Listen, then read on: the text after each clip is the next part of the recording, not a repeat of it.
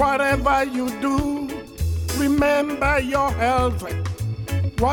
Bienvenidos al podcast mensual de la Revista Americana de Salud Pública. Soy Alfredo Moravia, el editor en jefe de la revista, y estamos el 8 de octubre 2017. Este mes hablo con el doctor Martín Lajou del Instituto Nacional de Salud Pública de México en Cuernavaca. Doctor Lajou es el coinvestigador principal del estudio de la salud de las maestras en México. En el número de noviembre de la revista, Dr. Lajou publica con sus coautores un análisis de la asociación entre consumo de refrescos azucarados y peso en mujeres mexicanas. Hablamos de cómo estos resultados pueden influenciar la decisión del gobierno mexicano de crear un impuesto sobre las bebidas azucaradas para reducir el consumo y luchar contra la obesidad. Llamo ahora Martín Lajou en México. Hola Martín. Hola, ¿qué tal? Bien, ¿y tú? Bien, bien, bien. Este, ay, perdón, estoy tratando de arreglar aquí una cosa de mi computadora porque no veo el, el, documento. Hay una disculpa. ¿Dónde este, estás? ¿Dónde estás ahora?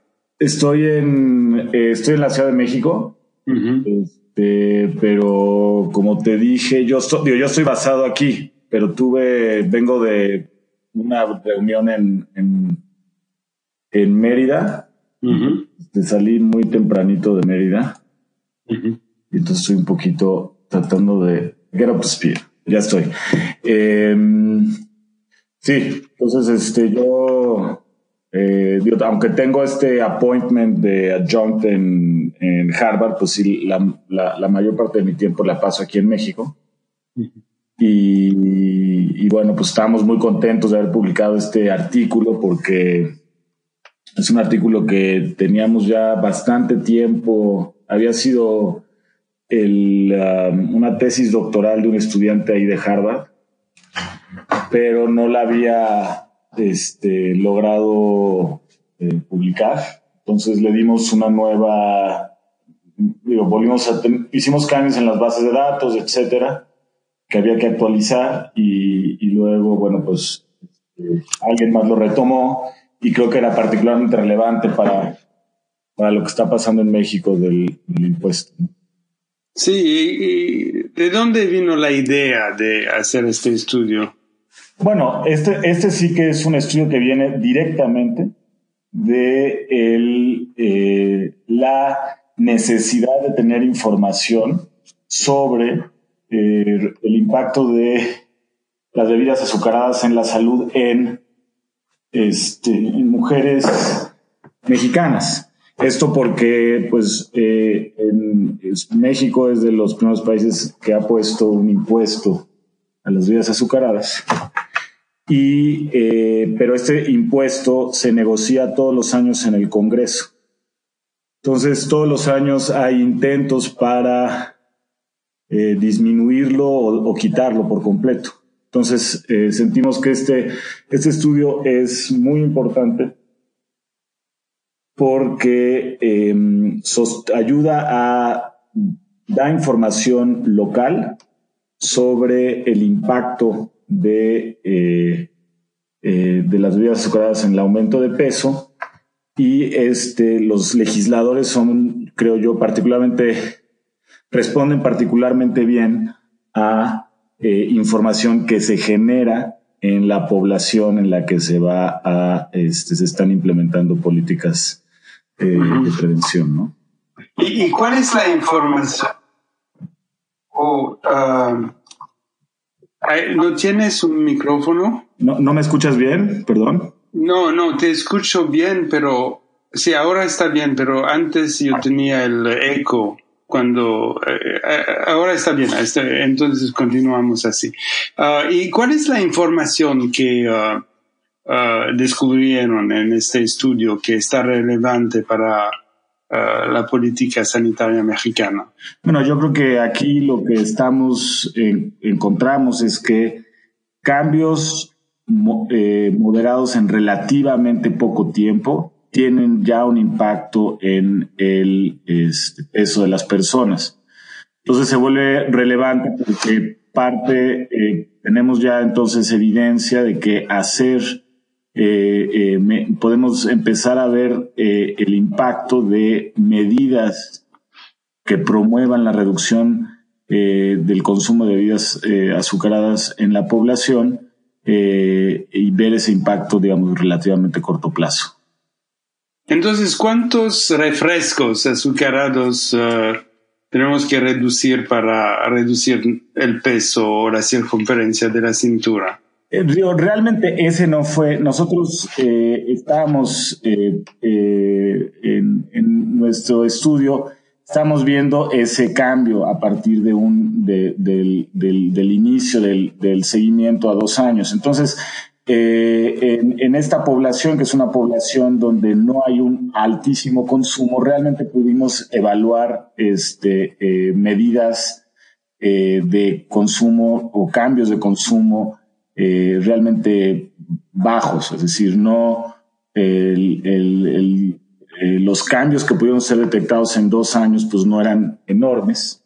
Entonces realmente aquí estuvo limitado el estudio en el sentido de que podíamos realmente evaluar sin ir más allá de los datos eh, cambios relativamente eh, leves. Entonces aquí hicimos un cambio, una evaluación, la principal fue evaluando, comparando gente que, por ejemplo, disminuyó su consumo el consumo de, un, de una porción eh, de, bebidas azucaradas a la semana, eh, comparando con gente que no cambió y también comparando eh, el, otro, el otro grupo de comparaciones, aquellas personas que aumentaron más de un, este, una bebida azucarada a la semana. Entonces, este, realmente el resultado es que aquellos que disminuyeron su consumo ganaron menos peso que aquellos que no cambiaron su consumo. Entonces, realmente esa es la, comparación que estamos, estamos viendo. Ah, sí, sí. Y entonces, un, ¿una unidad es, es un jarrito o qué? ¿Cuál es el consumo que...? Es un refresco. Nosotros eh, la, la, medida que utilizamos es, le llamamos un refresco mediano. Eh, eso efectivamente es una cosa, como sabemos en, los estudios que, utilizan em, eh, eh, este instrumento que es el cuestionario de frecuencia de consumo de alimentos.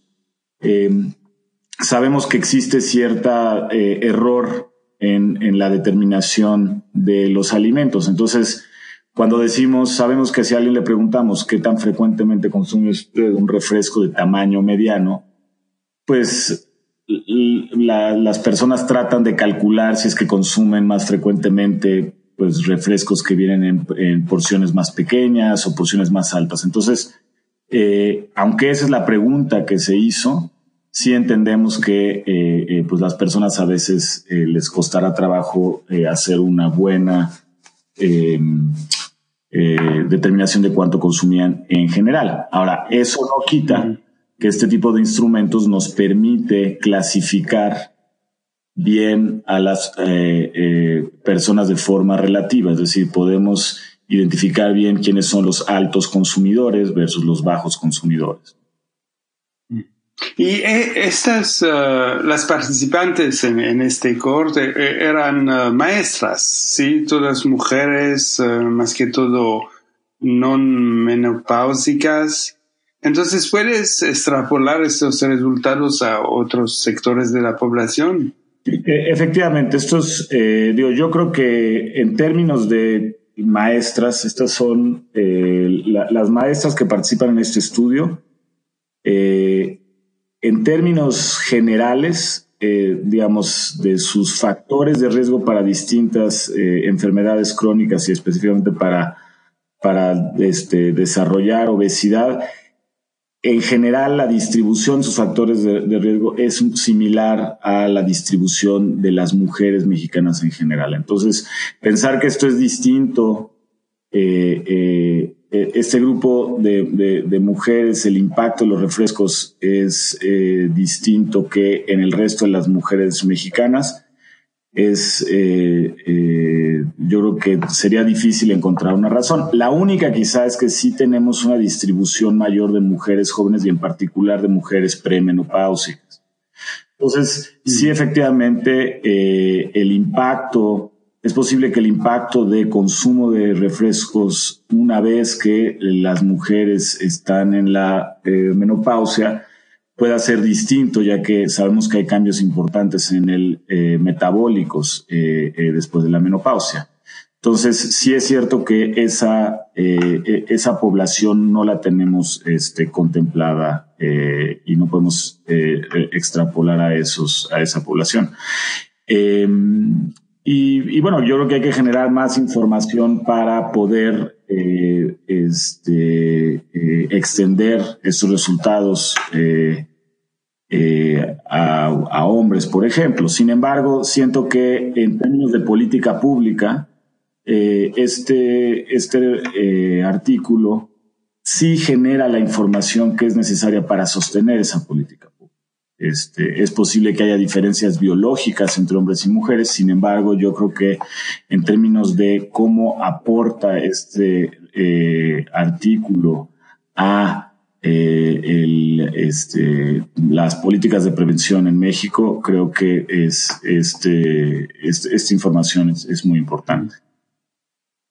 Eh, entonces, desde este punto de vista, ¿qué te parece que el impuesto mexicano actual está suficiente? ¿Cuál es eh, el impacto que podemos eh, esperar de este impuesto en los años que vienen? Bueno, este es un, como, como lo mencioné, digo, hay, hay mucho interés en entender y, entender cómo cambiaría el consumo eh, de refrescos en este país aumentando el precio al consumidor de este impuesto. Em, entonces, el, impuesto como está estructurado es un impuesto que se le pone al productor, no al, consumidor. Esto quiere decir que en principio los productores podrían eh, absorber eh, el impuesto y no y, el, y los consumidores nunca ver el aumento en el precio. Entonces, eh, todavía no entendemos, eh, va a ser difícil entender, al menos en cómo está planeado ahora el impuesto, qué es lo que pasa si uno aumenta mucho más de lo que, de, al nivel al que está. Ahora, de la información que tenemos preliminar, parece ser que sí este impuesto ha tenido un impacto eh, y ha disminuido el consumo eh, de refrescos posterior a la implementación del impuesto. Y hay la sugerencia de que se debería aumentar eh, este impuesto. Sin embargo, como digo, eh, hay esa información preliminar y la misma estructura del impuesto hace que sea difícil predecir su impacto subiéndolo, ¿no? Y entonces vamos a seguir el impacto. Hay estudios en México para saber cuál va, cuál va a ser el impacto del impuesto. Sí, hay mucho, hay mucho interés. Hay, hay eh, un par de grupos en México que están tratando de este, evaluar, eh, utilizando información sobre consumo primordialmente. Eh, siento que realmente al final lo que nos interesa en, en salud pública va a ser el impacto en desenlaces en salud. Y, y ese impacto eh, tomará tiempo que se pueda este, detectar y, quizá efectivamente eh, para que realmente empecemos a detectarlo, eh, pues una alternativa es que eh, haya un cambio mucho más importante en los patrones de consumo. Una cosa que, que parece que es importante de el poner este tipo de impuestos a, para prevención de enfermedades con la intención de disminuir el consumo de, bebidas azucaradas, es que también genera cambios eh, normativos en la sociedad. Es decir, en el momento en el que está socializada la idea de que existe un impuesto sobre el refresco, eh, pues hay una identificación de que el refresco es algo que no es bueno. Eh, de hecho, los resultados de eh, la encuesta nacional de salud eh, de medio camino ahorita en 2016 muestran que la gran mayoría de los mexicanos reconocen, más del 80% de los, mexicanos reconocen que el impuesto, que, que los, las bebidas azucaradas eh, están vinculadas con eh, obesidad y sobrepeso y que no son unas eh, no son bebidas saludables. Entonces, eso yo creo que es muy importante. Es decir, el impuesto también tiene un impacto normativo. Muy interesante. Creo que todos estamos mirando a, México para ver el efecto de esta política sanitaria y Martín, muchas gracias, muchísimas gracias por participar en este. No, muchas gracias a, usted y estaremos, este, bueno, estaremos, seguiremos trabajando en, generar evidencia para, para eh, avanzar eh, eh, la, este, la reversión del impacto de enfermedades crónicas en México. Muchas gracias. Que te vaya bien, Martín. Hasta luego. El artículo que acabamos de discutir es de acceso público. La música reggae ha sido compuesta especialmente para la OJPH por Francis Jacob y destaca a Kofo the Wonderman, un cantante nigeriano que vive en Nueva York. Para obtener información más reciente sobre los artículos que están por ser publicados en la AJPH, o sobre llamadas de artículos, por favor, síganme en Twitter. Muchas gracias por su atención. Soy Alfredo Moravia de la Revista Americana de Salud Pública, ajph.org.